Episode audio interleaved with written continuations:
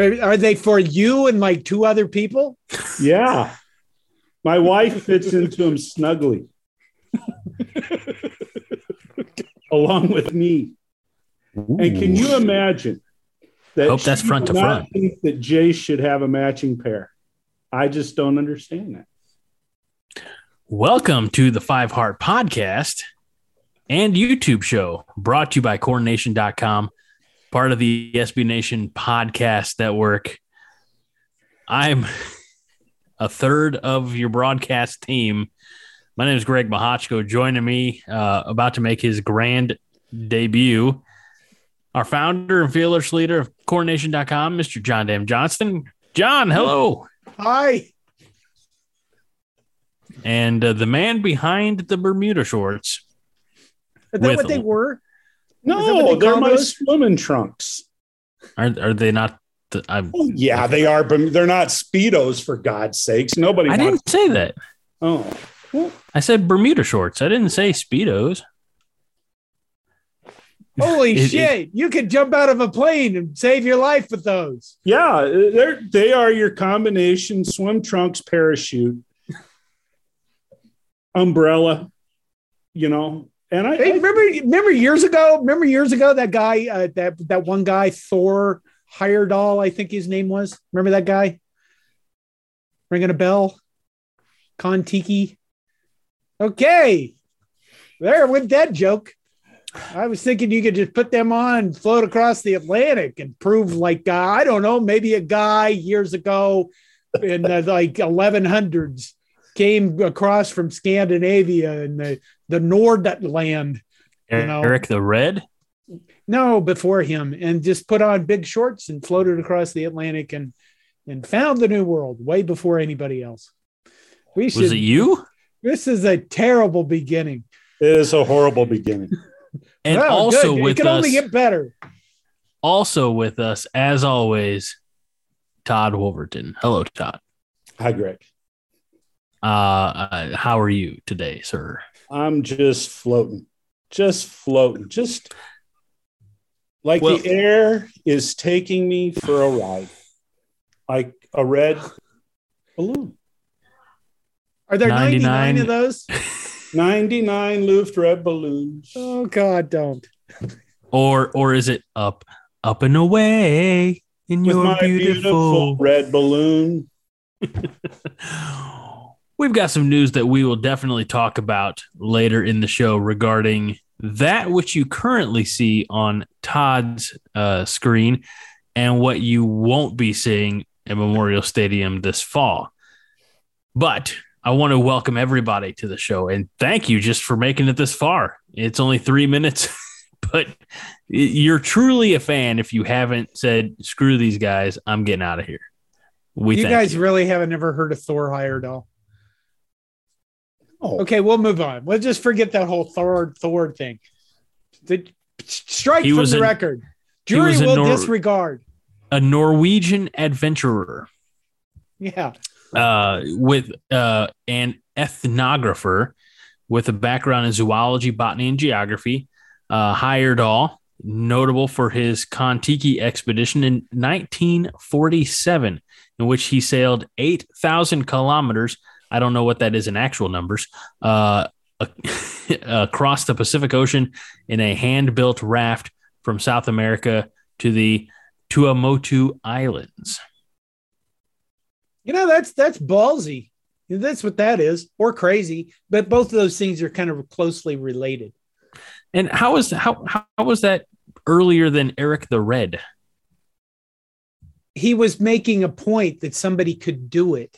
Oh, See, okay. that was the point. Is we constantly now in our history we look back and we go, they could never do that. Mostly, what we really mean is we couldn't figure out how to do that.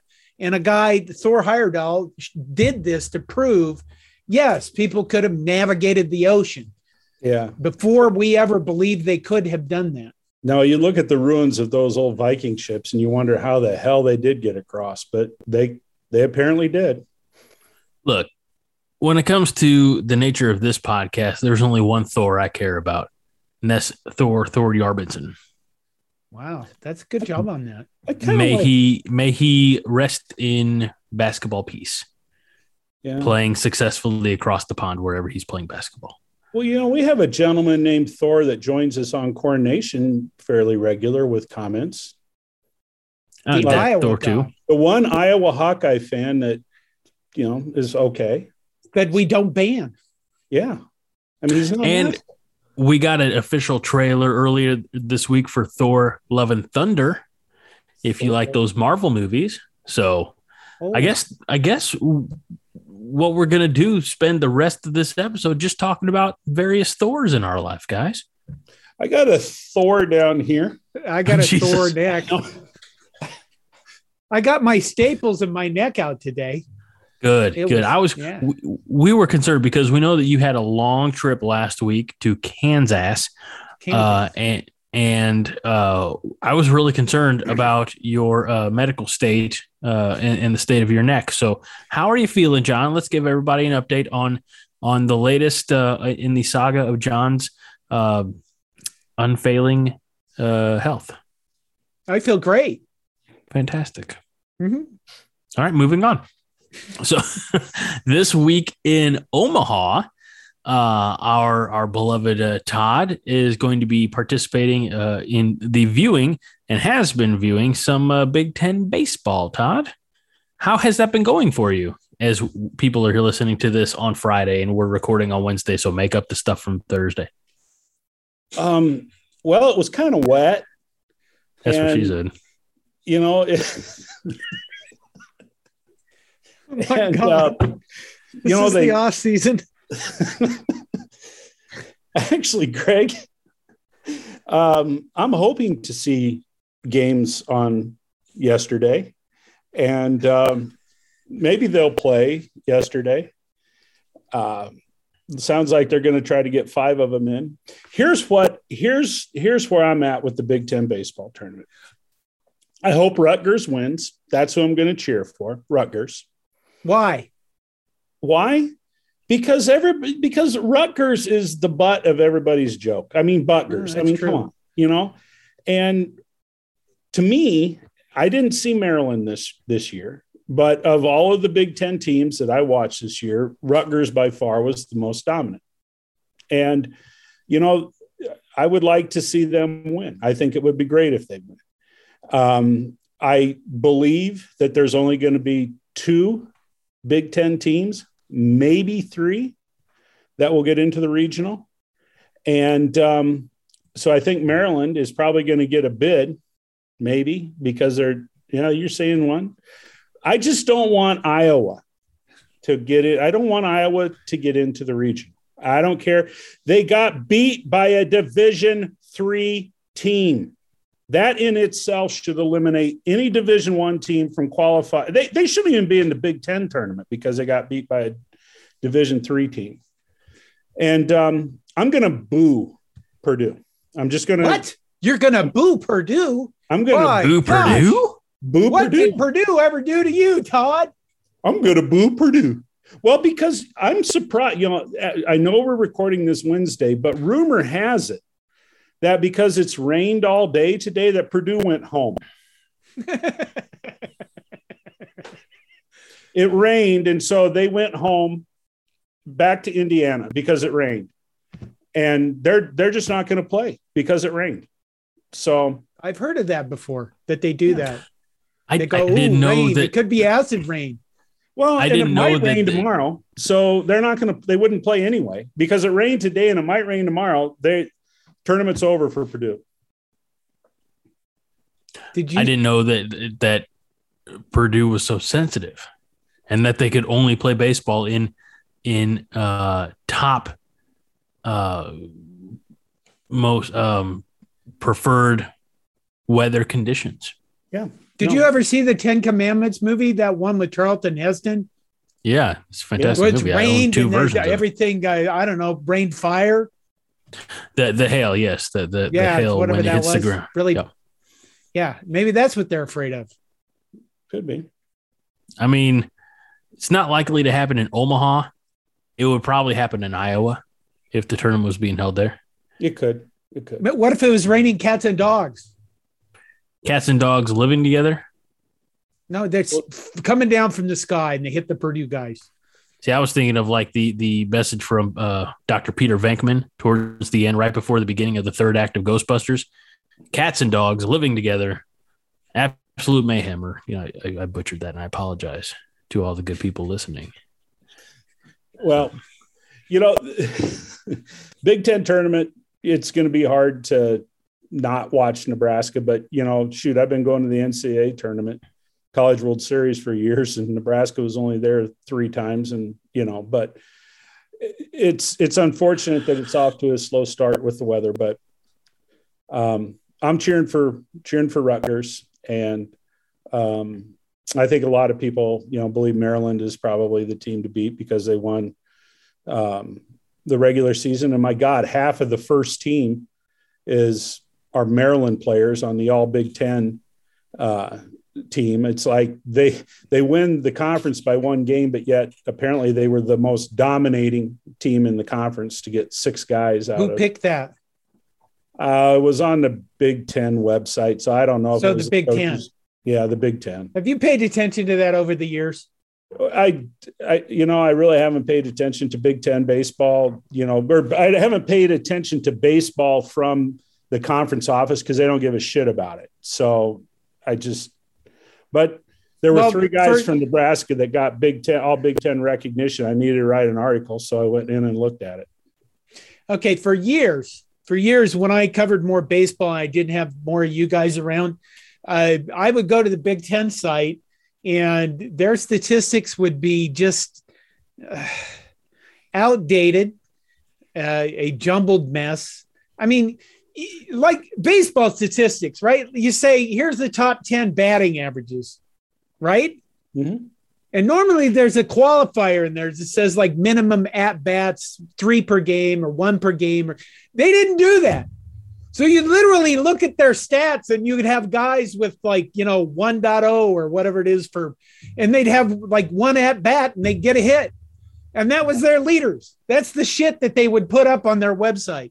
And I, I literally started emailing them and saying, you really need to qualify some of these statistics you're putting out. And and then they'd start doing that. But i it's just honest to god over a decade of doing this now or a decade of doing this now with this conference and it is very very abundantly clear they do not give a shit about baseball at all. I just want to say that that John, you provoke more change than any petition on change.org. And for that, I applaud you you know why they Uh, don't give a shit about baseball because it's not a big moneymaker for them. Yeah, I think that's it. Honestly, when I look at this, you know what I mean? You can look at women's sports and they could go, oh, we're supporting women. And they have that like uh, lofty bullshit thing they do. Like, we care about the welfare of student athletes. You know what I mean? When they do that. Yet some of the biggest scandals in college sports are all in the Big Ten.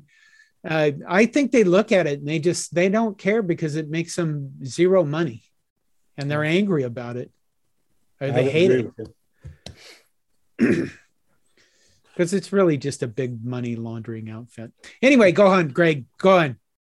Go on. So, Todd, you hope Maryland wins. No, Rutgers. I'm sorry, Rutgers. Mhm. Mea culpa. You hope Rutgers wins. And we always hope that Iowa loses at everything. Yep. And you hope that Purdue, they when they finally turn the bus back around to come back, that they get lost and end up in uh, in Iowa, Yeah, yeah, th- which is what they deserve, really, for going home. exactly, exactly. So, but you know, also on the baseball front, and and um, Aaron and I had talked a little bit about this at the end of the series with Michigan State. Um, I don't think there's any question with 16 new players scheduled to come in at Nebraska. There's going to be an overhaul of uh, their roster, and uh, Coach Bolt and the assistants have started their you know end of the year uh, interviews or conferences or whatever you want to call them, player conferences. And there are uh, already six Nebraska baseball players that have entered the portal and um, plan to move on. Um, Tyler Palmer, Ethan Bradford, Quinn Mason are three of them who didn't get a whole lot of playing time this year. Bradford hurt, got injured, and and Mason threw a little bit. Tyler Palmer pinch ran and maybe was a defensive substitute late in the games. Um, but there's three others that are going to to no surprise, but for people who pay attention to the team, uh, these names will be familiar. Jack Stile, who started uh, 12 of the games at first base, he just never he never got the bat going this year, and it affected his defense. And and he's uh, I think Stiles from Wisconsin. He's either Wisconsin or Minnesota kid, um, but he's going to move on.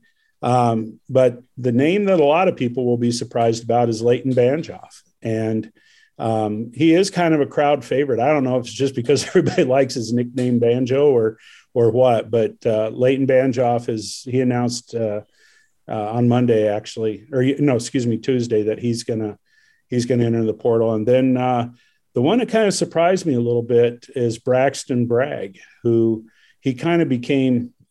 Well, it's hard to say that Nebraska had a closer because there weren't that many games where you know they were right, you know, in a safe situation. But uh, Braxton Bragg ended up being the guy who came in in late late innings and and he actually did pretty good with that. But speculation is is that he wants an opportunity to become a starting pitcher, and and per, perhaps he was was was not given that opportunity or led to believe that he would have that kind of opportunity. So there are going to be some changes with Nebraska baseball to nobody's surprise.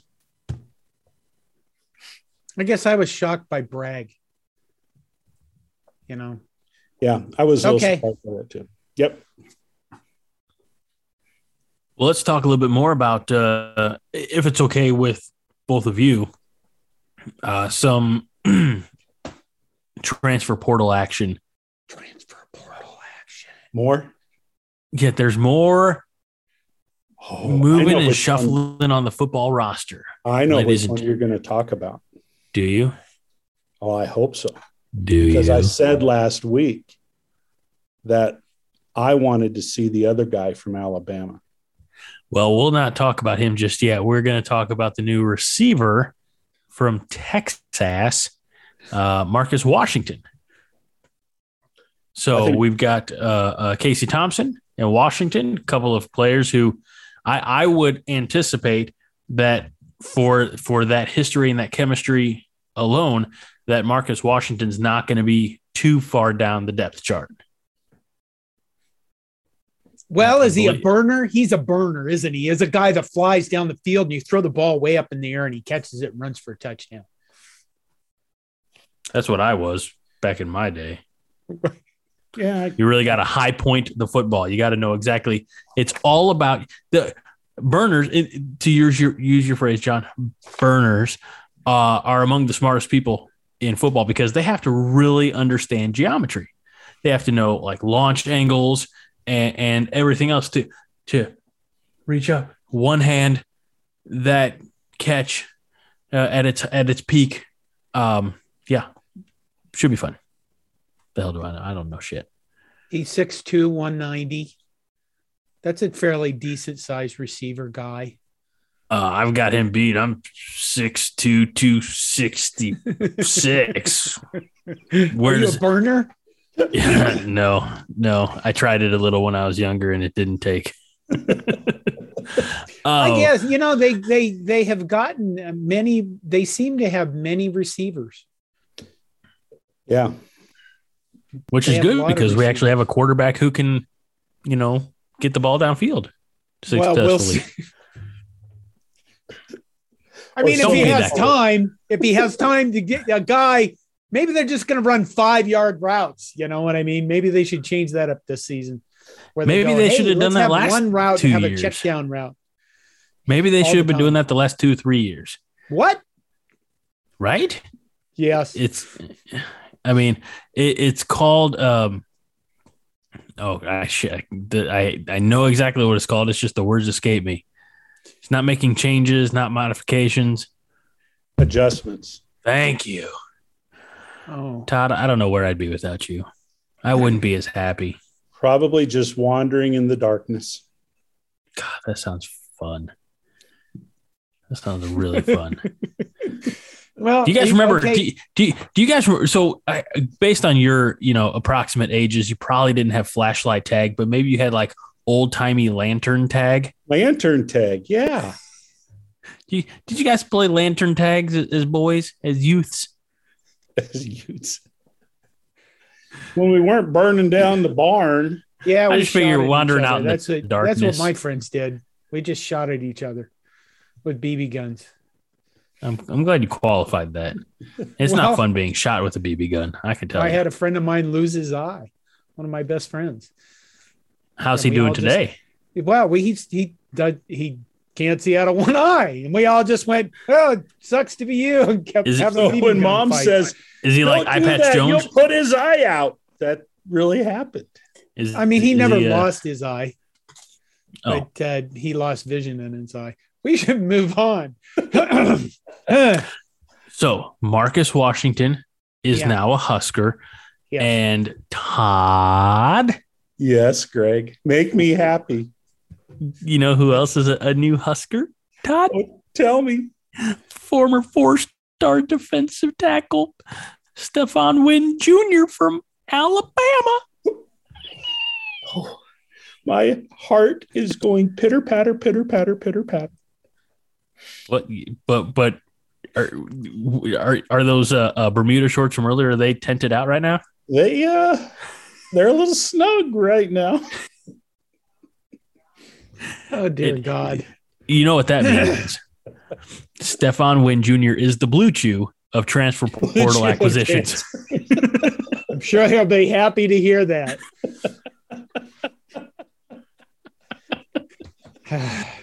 You're No, welcome. I think the thing with him is, is that when I looked at that, I went, okay, he was a four star. He was, he's really was rated very, very high as a defensive lineman, but he he didn't really play very much. Well, he was in the rotation. They used a three-man rotation at Right. that position. And uh you know, I think there have been a few defensive tackles from Alabama that have gone on to play in the NFL in the last five or six years. So he just wasn't good enough to break the NFL level. Well, you know, when when one of those guys goes every year, I think you just kind of wait your turn. I'm hopeful. I'm hopeful the guy lives up to his expectations because now, you know, they brought in three defensive linemen through the transfer portal. And I think that all three of those defensive linemen are significantly better than the people that left Really? and you got to play up front. The only way that the Nebraska defense is going to be successful is if they're stout up front.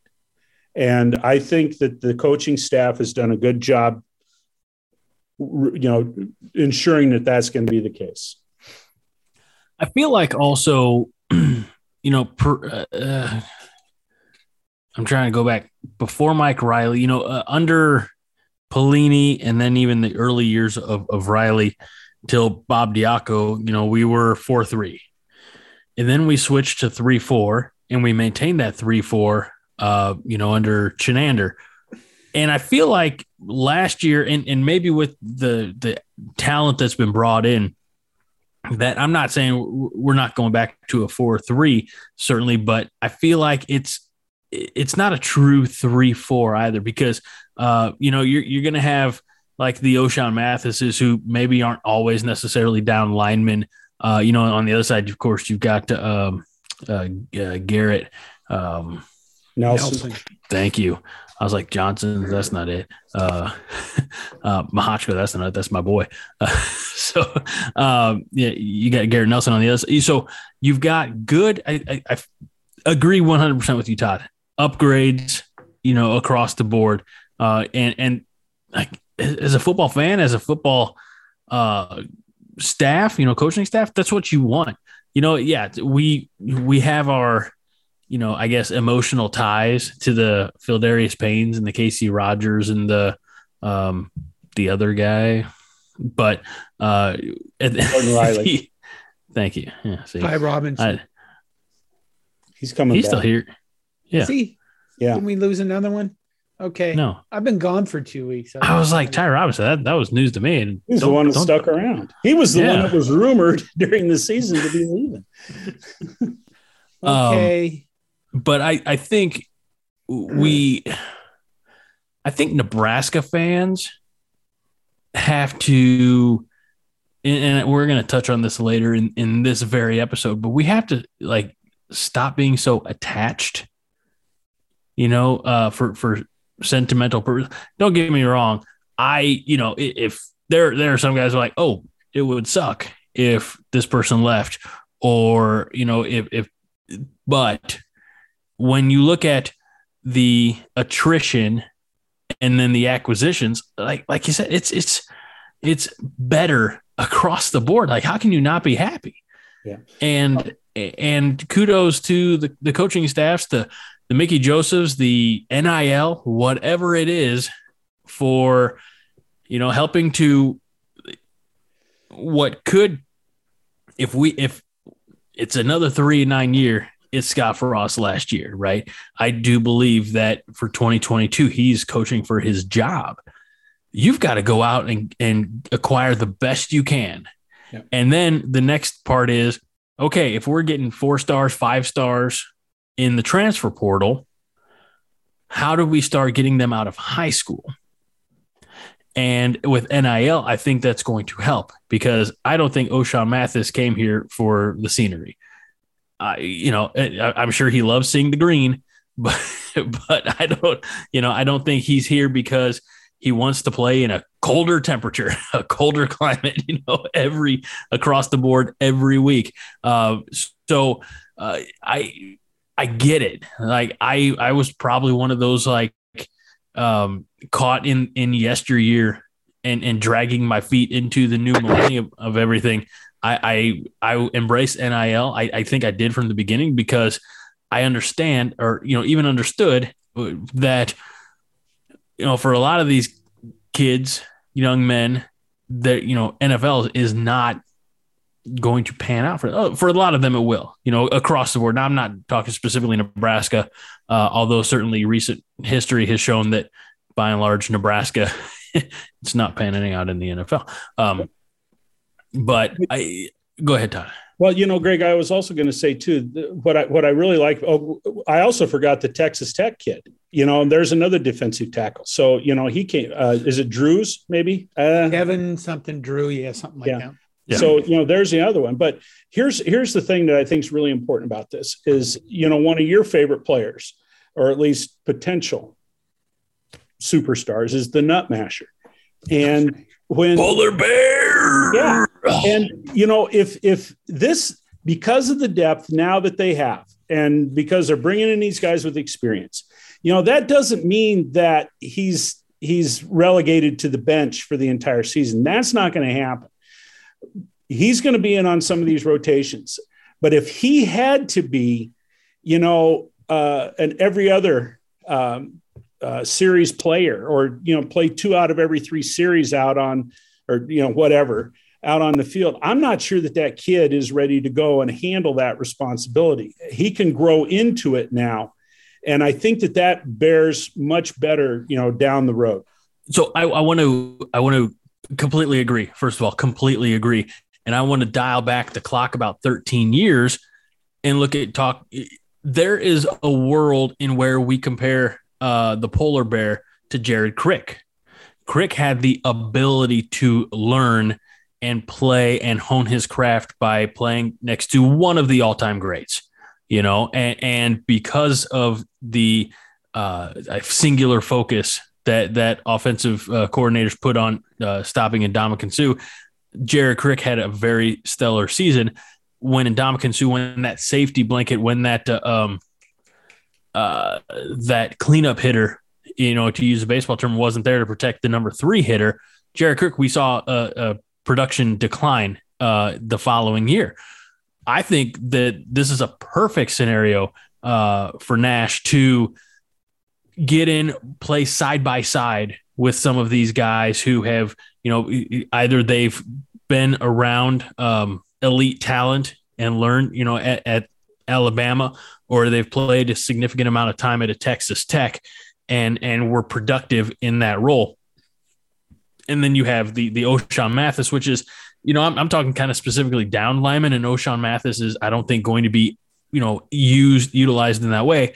But um, let's say, let's say there's a series where you have uh, uh, uh, Stephon Wynn Jr. and next to him you have the polar bear, and on the edge you have Ochaun Mathis. Mhm. I mean, come on, come on, Dada. You know, uh, that that's that's going to work very well as far as getting that young man confidence in in a game, you know, in in a live game situation, uh, to to help elevate him uh, and and be prepared for the seasons, you know, his his you know upper class years. I think I think it's going to be brilliant. I I think uh, I hadn't thought about it until you said it, Todd. By God, I'm so glad you did. Uh, as always, Todd, you and I are just man, we are clicking. I have a question. Okay. How many of these guys from the transfer portal have one year of eligibility left? Well, there are 35, I think, transfer portal acquisitions. So by my math, 43. there Okay. are, there, there's 15 portal acquisitions and um, i don't know how many have one year left but here's here's another Why- Casey Thompson. he got two years Okay. i think he's got two, Sean Mathis. One Okay. This Stephon Wynn is one. He's a grad transfer, right? the, Basically. the, the d-back has got three So it's a mix. it's a mix but okay. My point is this if Scott Frost gets fired next year, these guys have used up their one year transfer. well the one year guy yeah so So they're going to be there, they're going to be there. most likely. yeah And we picked up a number of quarterbacks. I mean, we picked up uh, Chubba. Well, Right? You know, uh, another little exercise that I heard today, and I I, I didn't pay a whole lot of attention because I got a phone call, but you know, they were. I think I think there's 15 portal guys coming in, and what what they were doing on one of the radio shows I was listening to, they went back to the last 15 portal people that they brought in. And how many of those 15 portal people became difference maker players? You know, how many of them became very good play? And they came up with four. And you know, what were their names, Todd? I don't remember. I wasn't listening all that close. But my point is, my point is this: if we got to hope that the batting average, you know, is a little bit higher than four of these guys ending up being good, solid players. I mean, to be honest, if Scott Frost and this team is going to put together the kind of wins that they're going to need so that you know Frost is around for another year, we're going to have to have at least one of these guys absolutely be a stud. And we're going to have to have a half a dozen of these guys that are significant contributors to the success of the team.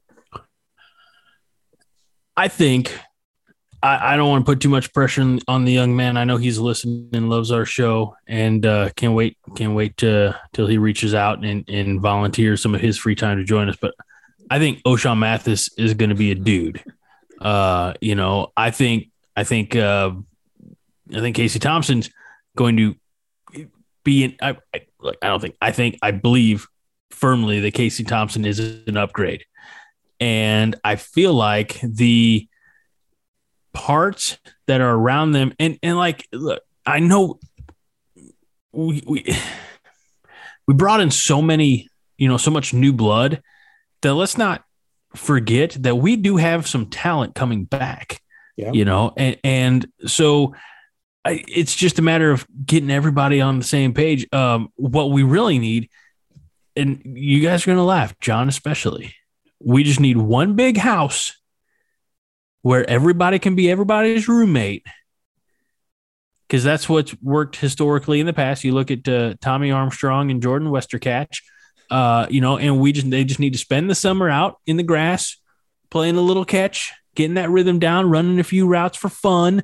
You know, uh, maybe a coach pulls pulls up from time to time or or has a megaphone and and shouts some uh, instructions out the car as he's driving. I don't know. I don't care. That would be the greatest NIL deal ever. I mean, well, you wouldn't call it the Heisman House, but you could call it uh, something house Muchacho Oscar in Lincoln, in. Lincoln that I pay for, and somebody else buys all the food. Football players live at. My, that would probably be an enormous liability. But we're, we're I think what we're doing on this show is uh, we're drinking the Kool Aid, aren't we? We are. Admit it. I'm not drinking the Kool Aid. you are, you son of a bitch. You are too. You saw Stephon Wynn transfer in, and you were like, I might be excited or some damn thing like that. Well, I, I think was. I just filled the cup. I was. I, you know, I'm, I'm trying to be diplomatic instead of Todd. being the anti. Todd, this is what I need you to do. Yeah. Okay. Get your ass off the fucking fence. Pick a side. Wow. Don't do that. He was he was just coming over. He, he'll, he'll he'll still come to the come to the No, he's contrary. He's got that contrary old man. Just, oh, you want me to do this? I'm not doing it. There's two times in your life that happens, Greg. When you're like young and you're in your teens, and then when you get old and you start going, ah, I'm old. Nobody gets to tell me what to do. Ah. So what you're saying is that I'm in that sweet spot of like You are uh, I, I'm just agreeable to everything. Yeah, Greg, pretty in much many to your ways, wife. you are in the sweet spot. yeah, I think sweet you're right. spot. Yeah. Uh, so we're going to come back and talk more football here uh, in just a few moments. Wanted to get your thoughts, if you had any, on Lat Mayen uh, leaving uh, Nebraska and, and going to play uh, some professional ball down in Australia. I wept I know. with joy. you know, Lat Mayen. Perfectly Lad timed, Man- perfectly ex- executed. Lat Mayen was one of the players that constantly drove me completely batshit insane watching him play. He could be, he was so streaky. And I think the, the, the problem with the, the Lat Mayen had is something would not go his way. And you could physic, you could see him physically, his body language. Uh, he would react emotionally. He would get upset or get angry. Then he'd start doing stupid things and he wouldn't focus on what he was supposed to do, be doing on the basketball court.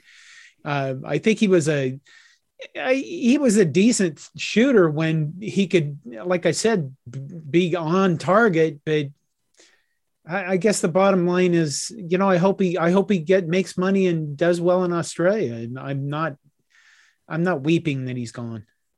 That's fair. That's fair. Yeah. Softball wise, uh, Nebraska lost in the regionals uh, in Stillwater to North Texas, uh, losing that game over the weekend three nothing.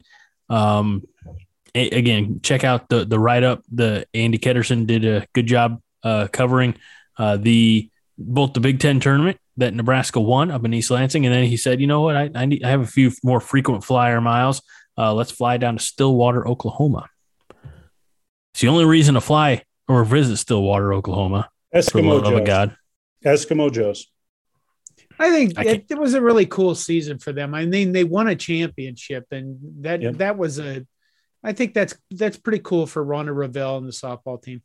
We You know talked I mean? about that a little bit last week uh, Okay. uh, with Todd's association.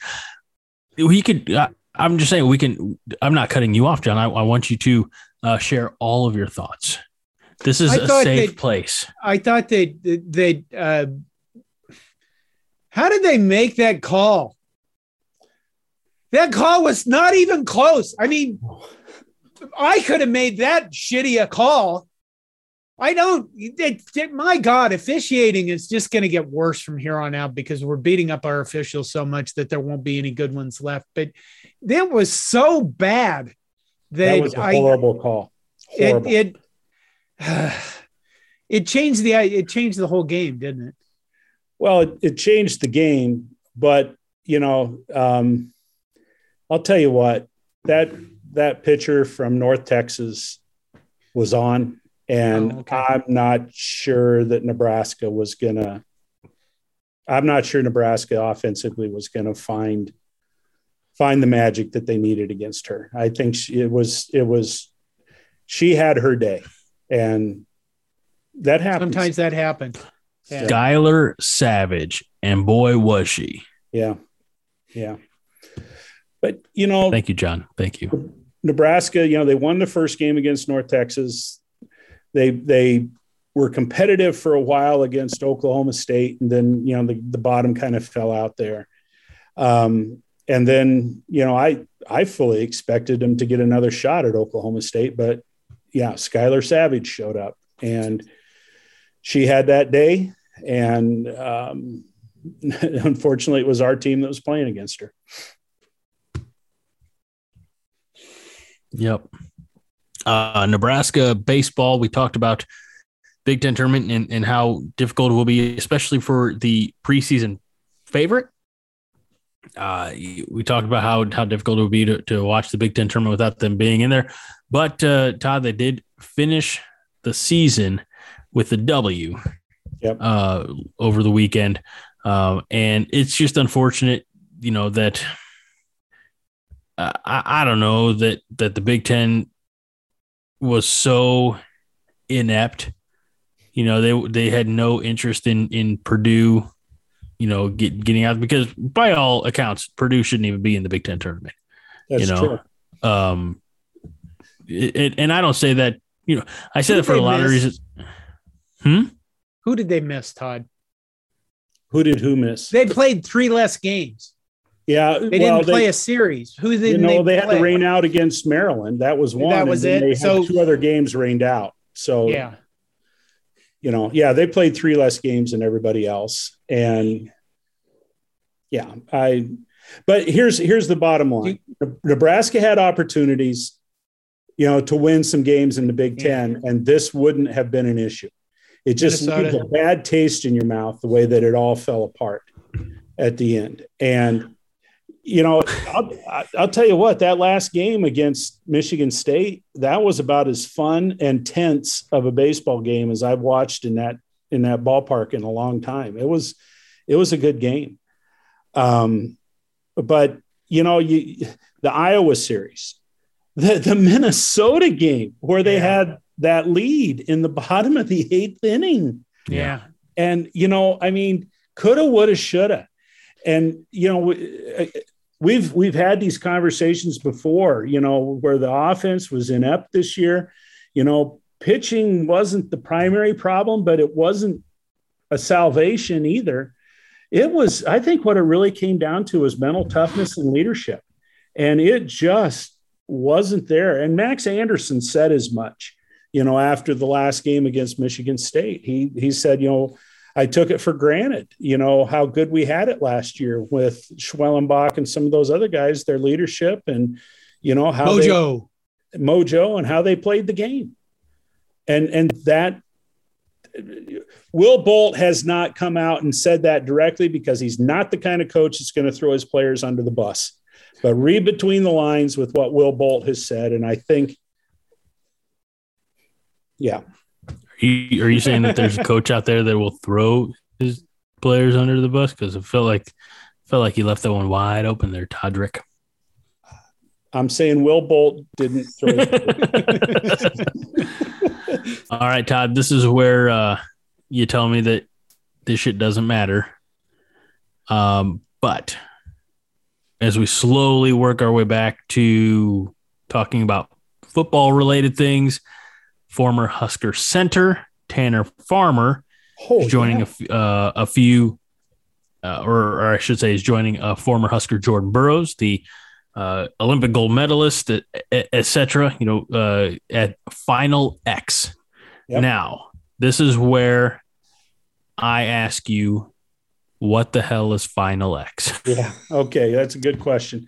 Thank you. Um, I only ask the best. Uh, I, I'm- the, I'll try to be as concise as I can. When when um, USA Wrestling uh, at the at the senior level uh, for international wrestling to kind of market the sport and to bring you know some kind of pizzazz to the whole thing.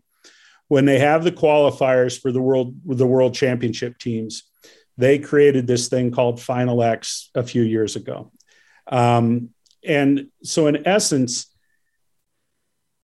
when when they have these tryout or when they have these competitions to see who makes the team if if you won a medal at oh, at the previous World Championship or the previous Olympics, and you're a defending medalist, then you get a free ride to the finals of Final X. You don't have to go through the qualifying tournament. So they just held the qualifying tournament last week, and Tanner Farmer won the qualifying tournament at heavyweight. Excuse me, timeout. He made it to the finals. And the other guy who made it to the finals in Greco Roman was Colton Schultz, who wrestles at Arizona State. So, because there isn't a returning world medalist at that weight class, both of those guys are going on to Final X. And it's a best two out of three. They're holding one, I think, on January 3rd in Stillwater, Oklahoma. And then the other half are wrestling January 8th down in New York City. And I don't know which one Tanner Farmer's going to, but the point is Tanner Farmer is two wins away from wrestling for Team USA at the World Greco Roman Championships if he can beat Colton Schultz. That's a high mountain to climb. Colton Schultz, he's a world age group medalist in, in Greco Roman. And Tanner Farmer, theory, you know, he's still kind of learning the whole sport, even though he's older than Colton Schultz. He was a national champion as a junior in He high school. He he was, but wrestling Greco-Roman at that level is significantly different than when Tanner Farmer was a younger younger man. Are you sure about that? Yeah, you can't uh, you can't use the chairs.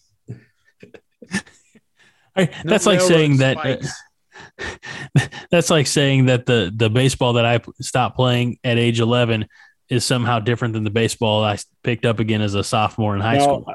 what what I'm saying is what I'm saying. Okay, there's a lot I'm just I'm just giving you shit. No, I I I know I know it's it's But- different. But I'll tell you what, he's got a chance. And isn't it cool? I mean, you know, he's and and just a little aside to this.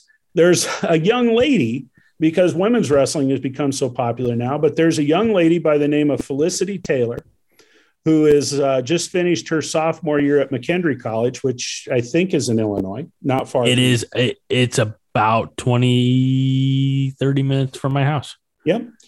And um, I think she was a national runner up last year, this last season um, in women's wrestling.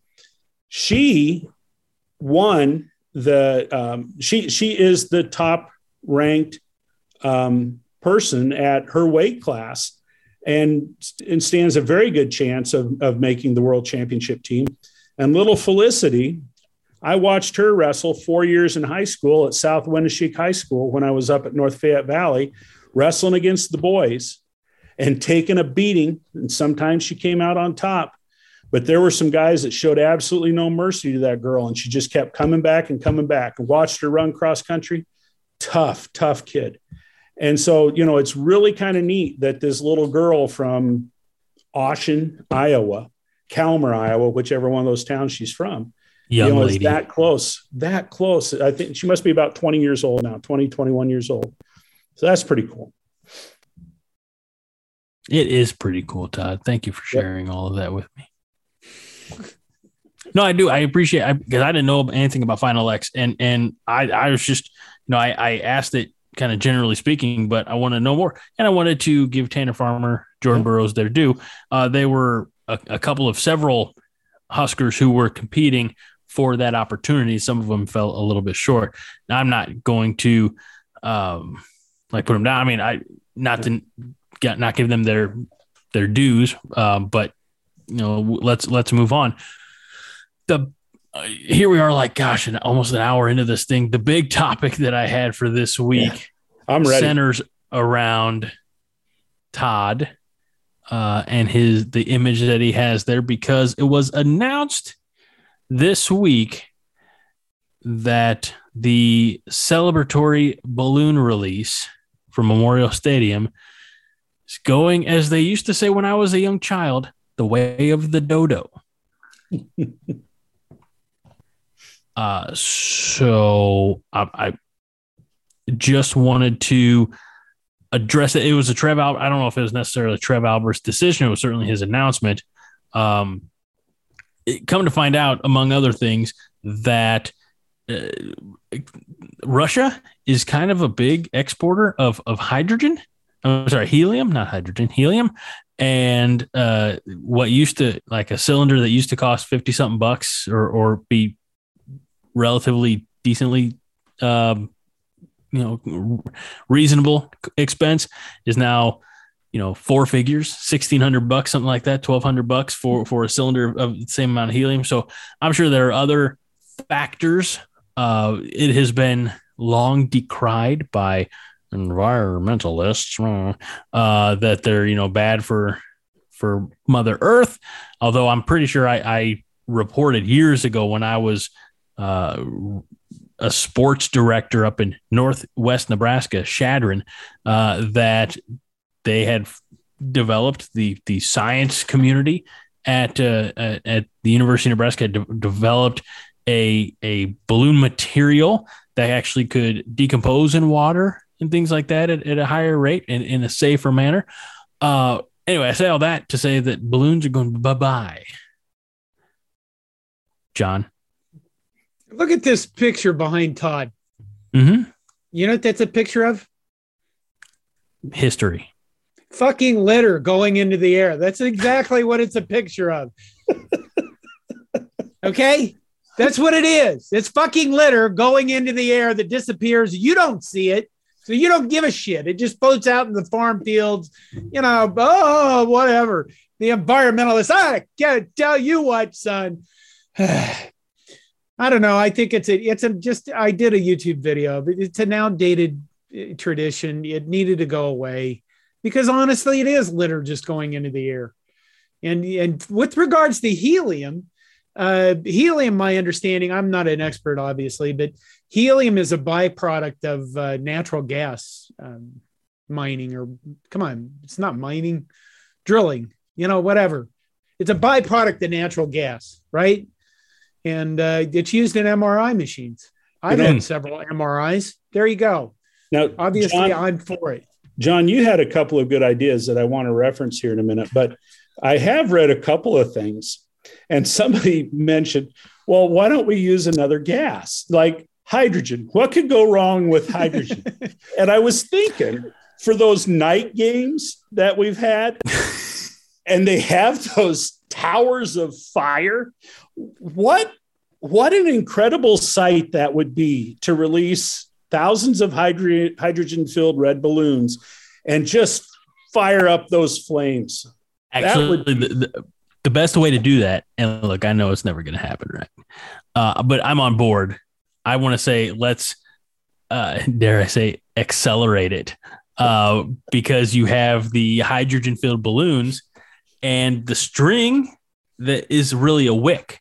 And you light it, everybody gets gets it. You get a balloon and a lighter, and and you light it and you let it go, and then it, to uh, help complement my background picture on a night game, you have 40,000 little pop, pop, pop, all around the state. It'd be tremendous. I'm a big fan of that plan. Big fan. You know, one of the commenters commented that everybody could have red Nerf balls and throw them at the first score. I thought that Where are we going to throw them? Just throw them on the field. Hmm. Seems like something you'd have to take time to clean up. What about like fruit? Like maybe oranges or something. You got to catch Yes. them in season. Be- because we don't, we we have plenty of officials and we can kill them. Well, I just think like, look, I and, and I'm doing this in my in in hockey. For for those of you who are unfamiliar with hockey, if there's a hat trick, it is sometimes, especially if it's a, a, home team player, it is customary to you know eat the hat that you have had you know for 10 years and you you've sweat into the the the brow and everything like that by golly your favorite hockey player gets a hat trick you take off the hat you throw it onto the ice uh, and and at enterprise center in st louis where the 2019 stanley cup uh, champion st louis blues uh, call their home ice. By the way they're going in overtime now game five with the avalanche. So let's go blues by Friday morning, we'll have known the uh, outcome of that game. Uh, but they collect them all, and it's a, there's a huge, massive net that uh, you know, and and you know, it's hey, these are your hats. You don't get it back at the end of the game. However, that is a much smaller playing surface than a football field. And you want to like like look, so what is it? It's uh there's a small college uh, men's basketball team that in December they have the silent night game, and I think um, I hope you all are familiar with that, where the crowd is completely quiet until the home team scores like the seventh or tenth point or something, and then the place goes banana. And every time I watch it, I get chills. It looks like just the most fascinating, fun environment. But it, but they storm, you know, like the the the visiting teams. They're in on uh, on the gag, uh, so to speak. They know. All right, let's get off the court. Let's give these people a few minutes. Then you got to clean everything up. When you look, take like the the Nerf ball or or the fruit uh, for some godforsaken reason. And you're, you're going to be out there for ages trying to get it all cleaned up. It's a no. horrible idea. I'm okay, I'm much wait. more on on on board with fire. You know what? There, you realize we used to throw oranges. Did you know this? No, this is the first time I've heard it. Oh my God! Really? Okay. Well, I feel I feel it, I've, I've was, let the entire Husker Nation speaking down. Speaking of traditions that people that people want to go insane about. Oh, it's a tradition that ended. The throwing of oranges ended at the 1982 Nebraska Oklahoma game. Yep. It Tell ended. Nobody bitched about it. And the reason that it ended is what was it that night, Todd? I think I still have a photo of you where you're completely out of focus. My camera was working fine, but it, I think it was 20 degrees. It, it was freezing. It was cold you know, and the, so the frozen, the oranges were frozen, and one of them hit a referee, and official oh. in the back of the head, and, and permanently disabled him. Oh wow! so was, after that, it was no one will ever throw anything on this field again. They have cameras to watch people to make sure they don't throw shit on the field because that was a huge liability. That tradition ended. People didn't go, "Oh God, it's no more tradition." so it, it brings us to really the, the heart of why I want to talk about this. Do you think that the the social media generation has uh, perpetrated the bitching and whining of holding on to things that maybe are outdated? I think it's what we do as people. Okay. Well, I, I, don't think social media has contributed to it. I think people can bitch more, but and people more people can see them, but I think people just, you know, tradition is a word we use to keep things the way they are. And a lot of times we really don't question them. We, and then some somebody doesn't like change, especially old people. Everybody hates change, but old people hate it, hate it more than anybody. But tradition is really just a word. That's a word we use to make sure that young people do what we want them to do. That's what we do. I don't want anything to change. This is a tradition. You can't change it. It, know, it's literally some idiotic thing where you should look at all the stuff you do on a regular basis and say, is this still viable? Is this sustainable? Is this reasonable? Is this just dumb? And launching balloons in the air filled with helium, which is uh, not an easily replenished uh, uh, resource, uh, is it's just dumb. It is outdated and dumb. You know, another slant on this I think is kind of funny is that two different friends of mine texted me and uh, know my absolute disdain for Trev Albert and kind of alluded to it on Slack today too. But um, so, what do you think of Trev now taking away your balloons? well, I was upset about him taking away wrestling, and I could give a rat about him taking away balloons. Were you at a game? We were at a game. I don't know if you were there, but we were sitting like I think it was North Stadium, and we were fairly high up when we were mm-hmm. students. And a guy about five rows in front of me stood up, literally that far away, and threw an orange, and it landed five feet in front of Tom Osborne. Do you remember that at all? Yeah, I remember that guy chucking that. That yeah, was incredible. And we wanted to kill him. Yeah. And secure. Yeah, we did. I mean, fuck, he could have hit Tom Osborne. He literally landed. I, the guy had like, holy shit, why isn't he playing Major League Baseball? But it literally landed five feet in front of Tom Osborne, and we were all like, "You motherfucker!" The better question Tom Osborne, be... we are. You will be dead And we wanted to kill him, and then security came, and we all went, "That guy, that guy, fucking we guy were right all there, pointing. that guy, that guy, take him out of here because you know, fucking killing him, fucker." The, the other solution to that situation would be like, how many years of eligibility does he have left? Yeah, there you go. You mean without his arm being ripped off and beaten over the head? He, he wasn't throwing it. He wasn't throwing it at Osborne. He was he was trying to get coach's attention to say, "Put me in, coach. I'm ready to play. today. Look at me. I can be quarterback." Saint Tom Osborne. He could have hit him. Easy on the Saint. All right, come on. He puts his red pants on one leg at a time, just like the rest of us. He right, won. finally. so I, what I did is I uh I extended uh an invitation to our friends in the CornNation Slack chat room. I said, "Give me a a tradition, a Husker tradition. Don't add any context to it. And some people did, uh, and, and especially with the slant of negativity. I get it. We're all frustrated. It's been a long 23 years. but I said, give me a tradition. And then what I'm going to do is I'm going to give you guys a tradition and then we can just talk about it like, what do you think? Thumbs uh, is it, uh, you know, we could do the old Roman Emperor, uh, thumbs up, thumbs down, uh, keep it, chuck it, you know, discuss it. Here we go. The Did you tunnel know that walk. Thumbs down was let him live. No. No. Yeah, put your sword down. Okay, guy that wants to do. We're starting something, and you're doing that. That's like bringing up Genghis Khan. Okay, go. Tunnel walk. The tunnel walk. Todd. We'll you like assume the, thumbs walk? up is yeah. Okay. I Do just you like the to be on tunnel walk? Where, Todd, where are you at on tunnel walk? You like it? You don't Tunnel like it? Think it needs to be changed, updated, modified in Change any it. way? Change it. I don't like Sirius. Okay. Everybody knows what to expect. It's. I think it builds anticipation. The crowd knows how to react to it. You know, I don't get to a lot of home games, but uh, you know when I do, it's it's fun. It's like da da da, and it's a perfect song. Cra- You- Because I it- noticed you didn't it recommend any other crescendo. songs. I am recommending two: Crazy Train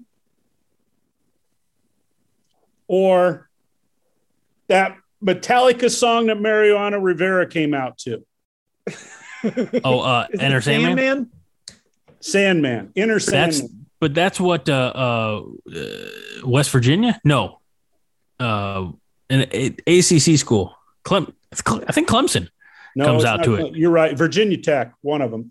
Virginia Tech. You're right. You're right. You're right. Uh, But- you're right. My apologies. This is Chicago Bulls, for God's sakes. Who had it first though? Somebody is always going to be using a song. I'm- fucking, I'm- what do you want? Rachmaninoff's Piano Concerto Number Five. How about that one that they they use for the old Marine Corps commercials? Bum bum bum. Bum bum bum bum bum bum. Oh, oh, oh, oh, oh, uh, um, uh, Tchaikovsky's 1812 Overture. You're welcome. That's right. Not just a pretty face, ladies and gentlemen. I mean the Uh, Olympic song. That's what you were talking No. about. Song. no, no, No, that that's is, what he uh, was uh, talking about. Him. No, if, if he's talking about uh, the cannons, No, I'll I'll find it. Keep going with your examples. okay. I will say this as someone who has never been to Memorial Stadium, I would love to get there at a time when the tunnel walk is what the tunnel walk was as uh, you know through my fandom you know up, up to present day. But i say this look i'm and i don't know if it's just because this is where we're going to lose some people. I don't know if it's just because we have too many old people in the stands but i've i've seen uh not you guys but but you watch like a, a youtube clip or something of of virginia tech and you have 75 i don't know what their stadium holds but let's assume it's capacity. You have capacity crowd jumping and and being a part of that Enter Sandman. That is that's that's an experience. Isn't that the one that like you know tr- triggers the richter scale? Uh you know, when, when they're all so I, I'm the, that is you have 85, 90,000 people, whatever, doing this to enter Sandman. It's a little different, I think, vibe than going.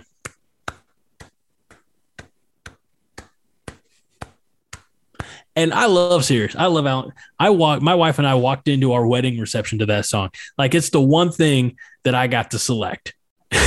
and I was like, I want to go in. I, I had a, a, little horseshoe uh, that was attached to the head table. So we went over there, I hit the horseshoe. Uh, it's not the only thing I hit that night. Anyway, uh, I couldn't resist, John. Oh my God. uh, okay. But anyway. Tunnel Walk. Do, do you know when that started?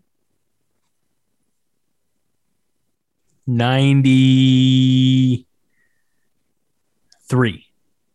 Todd?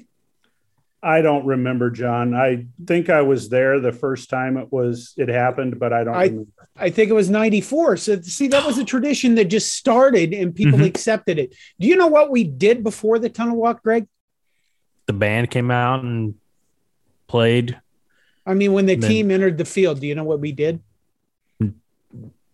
Got a final bathroom break in? I really don't know. Todd? I don't remember, John. Yeah, that's it. Nobody fucking remembers because we didn't do anything. We just went, oh, I think they're coming on the field now. I mean, the idea of having a tunnel walk is like, please prepare yourself for football to begin. I'm not opposed You're to muted. tunnel. I, I way to go, Todd. Jeez, he did that a lot last week too. Um, I think he's farting and doesn't want us to know.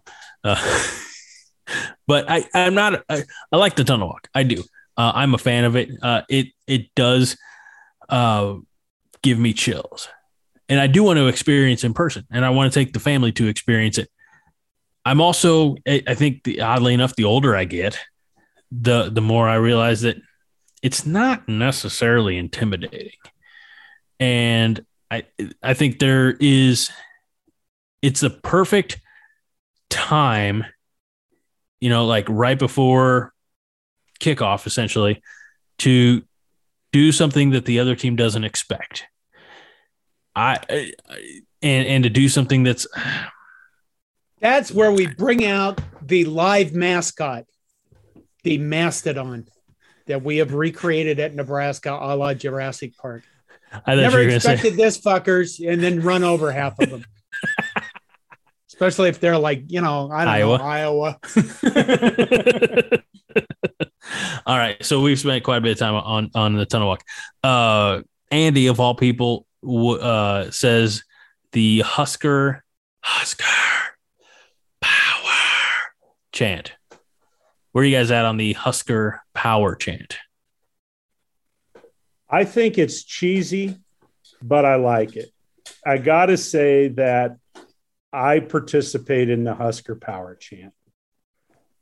I think we all. I mean, you have to, right? I mean, there's no. I think you have, to. like it or not. You you have to because your voice me might might be. You know, speaking of intimidation, your voice may be that one voice that cracks the opposition. I like it because everybody knows how to do it and involves everybody. And you know what I mean? I, that's a big yeah. part of crowds is having stuff that everybody can participate in. Well, let's move on uh, because I mean, we're already if, almost if, to an hour and a half in this show. If, if we all, and, if we all, you know, like one sided chant, kill them, and the other side chant, motherfuckers. I think we could get that going, but probably maybe not. You know, now that the we'll see what happens with the ticket sales. Maybe more young people will start coming to games, and we could just, you know, okay, we're moving on. uh, how about Der Wiener Schlinger as a tradition? Is that a tradition? I don't know. I, I'm, uh, I've again, I've not been there. I'm, I'm, I'm going by everybody else's expertise. I, yeah, I, I know that it, some people seem to think it's a tradition, but some people, you know, back when we were there, John, Husker Mike and Husker Bob, you know, were no, I it's Mad Mike, Mad Mike, Mad Mike, and Husker Bob. Um, the the the Wiener Slinger, yeah, uh, you know, whatever. I mean, it's a marketing thing for red hot dogs. So I Where think they should have more of them and cross the streams during bad games. Open up a portal to another dimension and uh, take Yeah. take us all with you. Uh, Todd, where are you at on red hot dogs? oh, I am a fan. I Are those the Fairbury Franks I hear about when I Fairbury listen? Franks. Yes, absolutely. Best hot dog out there. Okay, well that is an opinion. I'm not a hot dog guy at all, and they they're still pretty decent. Yeah. Okay, well that's good. I, I Oh. almost never eat hot dogs, and I would eat a Fairbury hot dog. Okay, They should pay Well, us now for that endorsement. they should. Uh, Fairbury Franks and BlueChew. You get your red wiener and your. All right, moving on. Uh, you, you answered the question about the red hot dogs. Uh, Todd, I, I can't ask John this question because he doesn't imbibe anymore. But Todd, where are you at on red beers? Not a fan. Okay, I like red beer. I mean, I I don't don't, mean like- drink anymore. Listen, there was two types of red beer people. There was the people with the tomato juice and fucking candy ass shitheads, those people. And then there was those of us that put V8 and Tabasco sauce in our red beer, and and we were the spicy fun people, and uh, we had to deal with all these other tomato juice drinking motherfuckers. Spicy fun beer or your Yeah. bland tomato I mean- beer. Oh. let's let's face it. Most of that Budweiser, Busch, Coors Light, I mean, all that stuff is just shit beer. It really is. It's it's more like water than beer. It's Put mass V8 and a. Tabasco in it, and you got breakfast. Okay. Uh, so I I'm not gonna lie. When I first moved to Nebraska, my understanding of a red beer was like an Irish red, you know, like a Killian's or something like that. I had to be. It was. It wasn't until I got into a bowling league that I got smartened up uh, uh, on red beers. Um, John, I'd be more interested in your version of the red beers than the red beers that I've had. But I did have one when I was last in Nebraska last fall. So just saying. All right. What about? I can't believe I'm even gonna, gonna suggest this one. What about these boys? What about the The black, black shirts? shirts. Where are we at on the black shirts, John? We have to have a black shirt tradition. It's the defense. I, I think so. It just You just to- not the thing that needs to go away with the black shirts is these people that are going, when are they going to hand out the black shirts? They handed out too many black shirts. Just to, to stick with the tradition. Just get fucking over that. It, Yeah. it's just the defense. They give mm. special shirts and we get to wear them. Mm-hmm.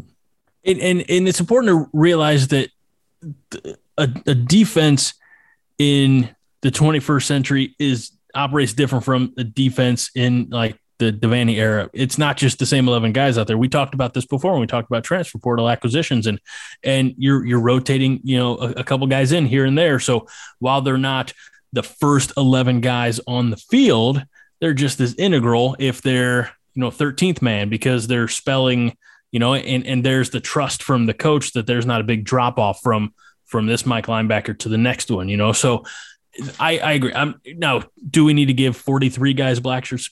That might be overdoing a little bit. Uh, I also believe that we don't need black shirts as far as the time. And, and Todd, I, I'm curious to know uh, where you're at on this. But like black shirts don't need to be announced until like the week before the first game. I, I'm I'm fine with the black shirt tradition. I think it's one that needs to stick around. And you know, if they if they, if they put him in the lockers uh, for those guys, I, I like I I kind of like how Frost has handled it. You know, where he's brought back. Sorry.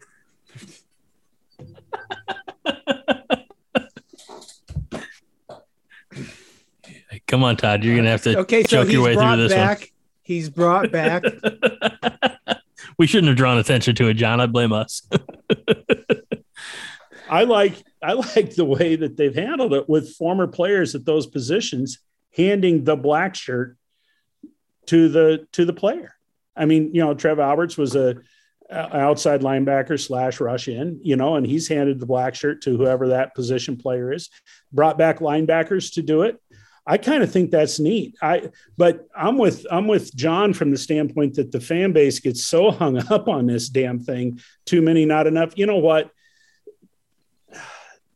Get over that. Give them a black shirt. they're the black shirts. I, I, you know what? If the entire defense wore black shirts at practice, I would be fine with that. But, oh my God, what? you tradition corrupter! why don't we get that way? Like, why don't? Here's what I want. I want the offensive line coach and Scott Frost in conjunction to present the five starting offensive linemen with about a, a 12 foot length of pipe. And it's got to be good and believable because of the pipeline. like, this is the pipeline. Because what Miami had that dumbass gimmick uh, was it the turnover chain or whatever uh, uh, years ago, a couple years ago. Like, I'm fine with gimmicks. Like gimmicks, we've we talked about this a little bit on air, but uh, quite a bit off air. But like, there's a reason why the Savannah Bananas are succeeding because people just want to be, you know, a little bit of that entertainment value. And like, you know, we're here every week supporting our Huskers in our own way. You know, like there's you and me, John, who appreciate everything that Scott Frost is doing, and then there's Todd. Um, but but we're here. But there hasn't been a ton of entertainment value and maybe that's going to just piss off a lot of people. Like it's football; it's not supposed to be entertaining. well, it's entertaining when they win. you know? I I um, think that they uh, when the offensive linemen come off the field for like the last play of the third quarter, they should have like medium rare or rare steaks thrown at them.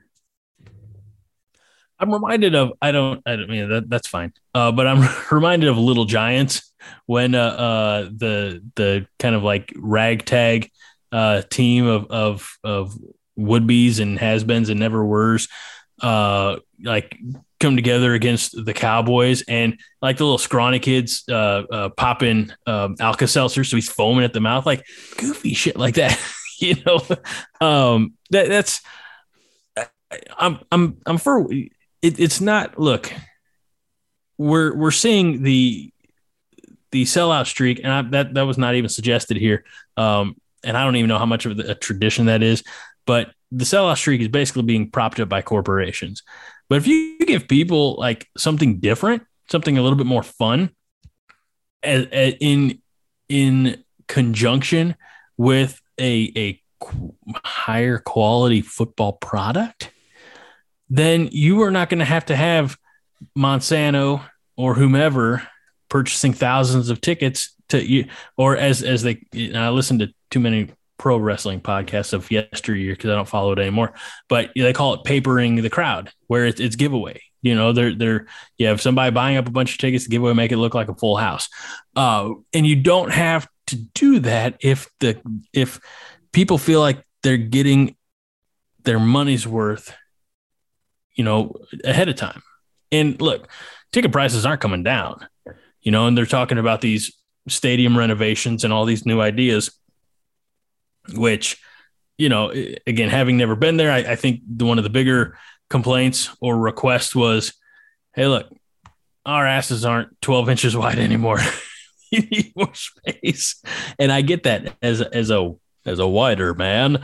Um, so you're going to have, I think, we're going to see ticket prices come down because they're going to sell less tickets because they're going to, I think, in some form or fashion, widen out some of those bleachers or, or whatever the new seating arrangement is going to be. They're not going to take an L in the revenue column.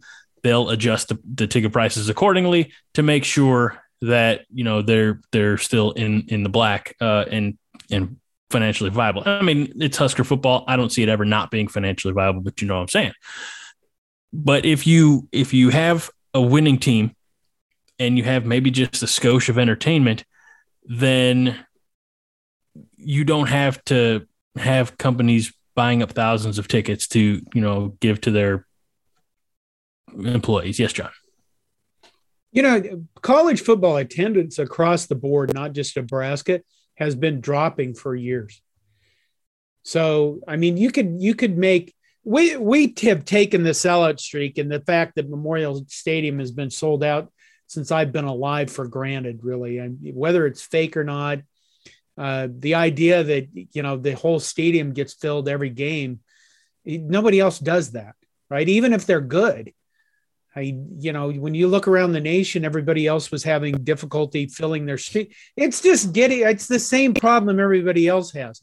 Major League Baseball. Why go to a Major League Baseball? I can play Forbidden West uh, on my on my PS4, and I don't have to go deal with other people. I can watch the games at home.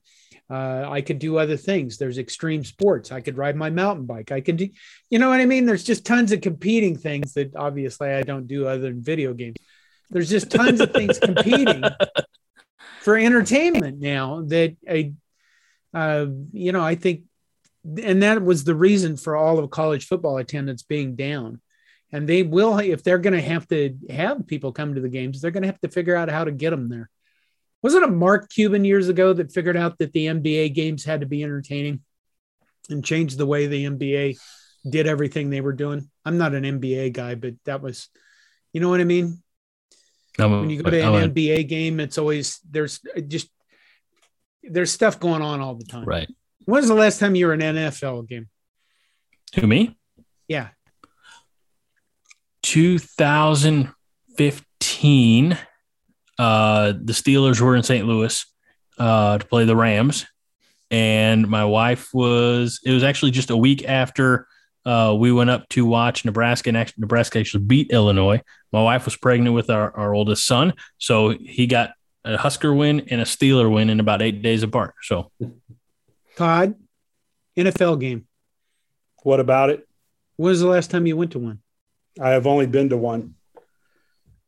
Uh, the year Barry was Sanders, 1948. Barry Sanders, uh, Detroit Lions up in the uh, Hubert Humphrey Metrodome.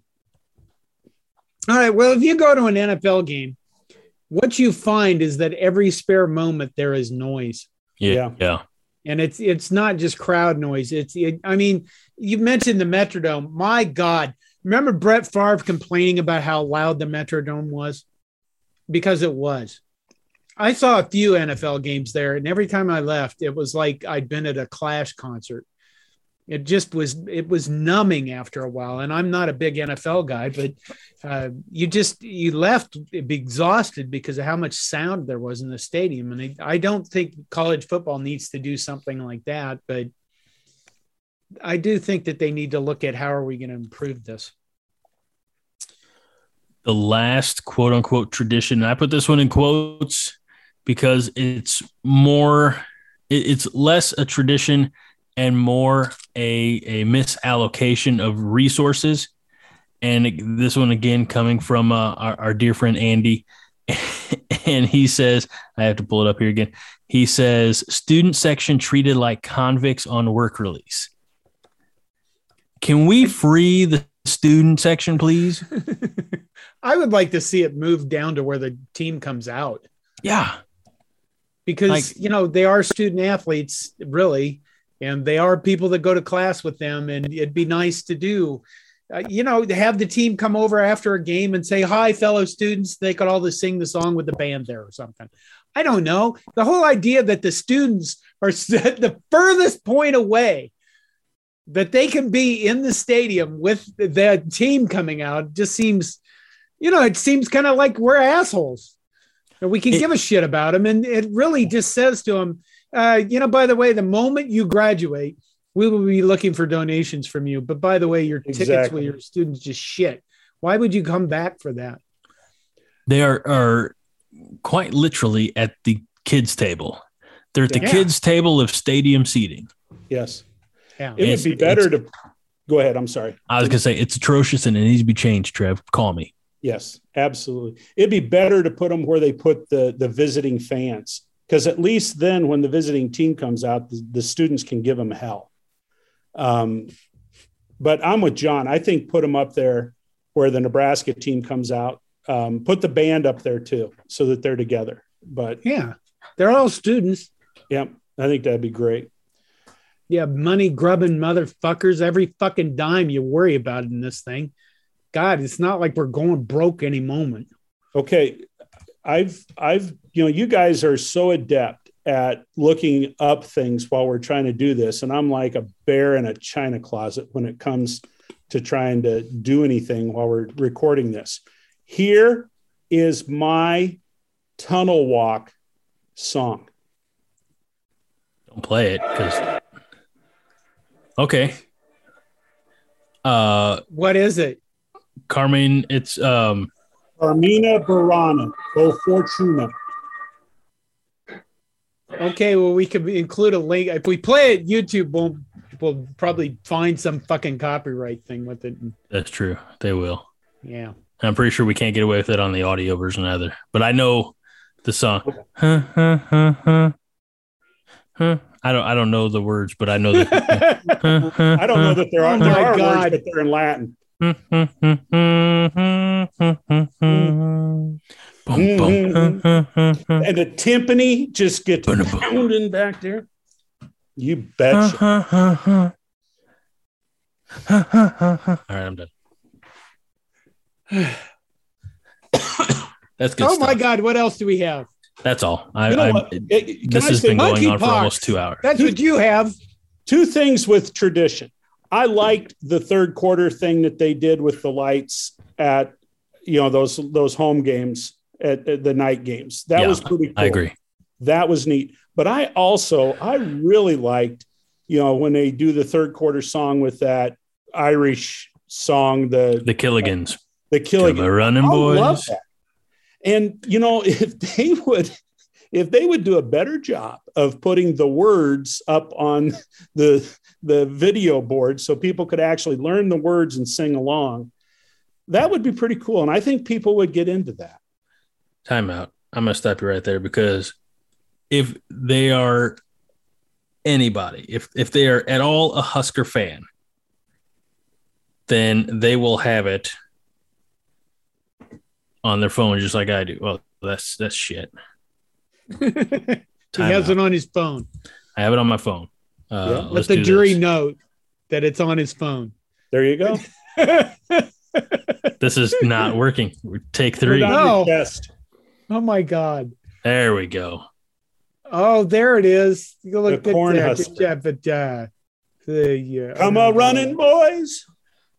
That you know what? I we could probably get away with it since they're good friends with uh, our good friends over at uh, um, the Big Red Cobcast. I'm just you know,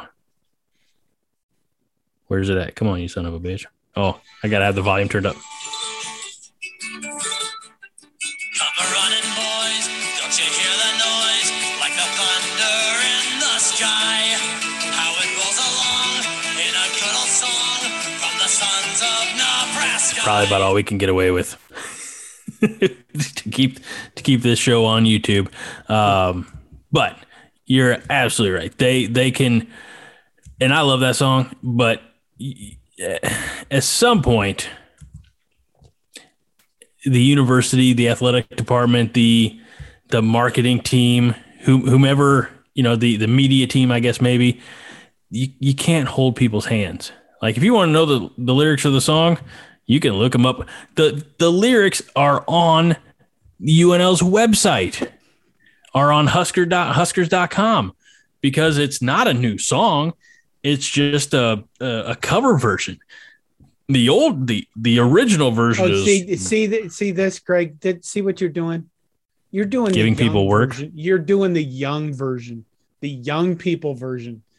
See, when you get old, you go, "What are the fucking words of this song?" Oh, there they are. Yeah. Otherwise, because you can't remember stuff. My God, what do you want from us? I want I, I want you to care, John. I want you to care. I'm supposed to print out the lyrics on a piece of paper and then throw the piece of paper and just have more litter associated with Nebraska football games. There are on a on a college. I'm gonna stop you right there, some bitch. On a college football game day in Lincoln, Nebraska, Memorial Stadium is it, it it's reported the third largest you know populated place in the state. Omaha, Lincoln, and then Memorial Stadium. 90,000 plus people, give or take, you know, a, a couple. Of that number, 75,000 have one of these in their pockets. Come on, you sons of bitches. It, it's not difficult. Or you practice ahead of time. You're still Like- on like- this lyrics thing. Like like you, you like we're at damn Texas A and M. You you roll out the night before and you There you do your drills and, and and you learn the damn songs. You sons of bitches. Uh, it, it's not difficult. It's not difficult to learn a song. My six year old can learn songs. After about three times listening to it, he starts singing in the back of the van. Are you saying not you, John, not you, John, or Todd, the general you? Are you saying that you're not as smart as my six year old? Well, Now, granted, he's a graduate. He graduated from kindergarten today. Ooh. all right. We're all very proud. But at the same time, he also thought he was going to first grade tomorrow. I'm like, no, dude, you have this summer vacation. Enjoy it. You don't get them when you're my age. so if he can learn a song, you can learn a song. That's it. Okay. We got to go. It, this thing's Yeah. dragging on forever. Wait, and I'm wait, not entirely it sure that my laptop's plugged in. Okay. That'll do it. Uh, John, are you happy ish? Oh, yeah, yeah. Okay. Todd, are you moderately moderately pleased with all that we accomplished tonight? Yeah, we, we we covered a lot of territory.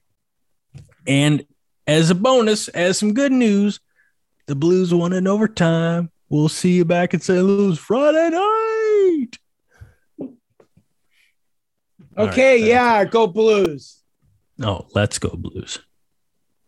Not See how yeah, picky- go Blues. It's let's go. are? See how picky fans are? Yeah. Well, fuck John, that would- Fuck the Blues. Fuck them. Are you just saying that because they beat Minnesota in the first round?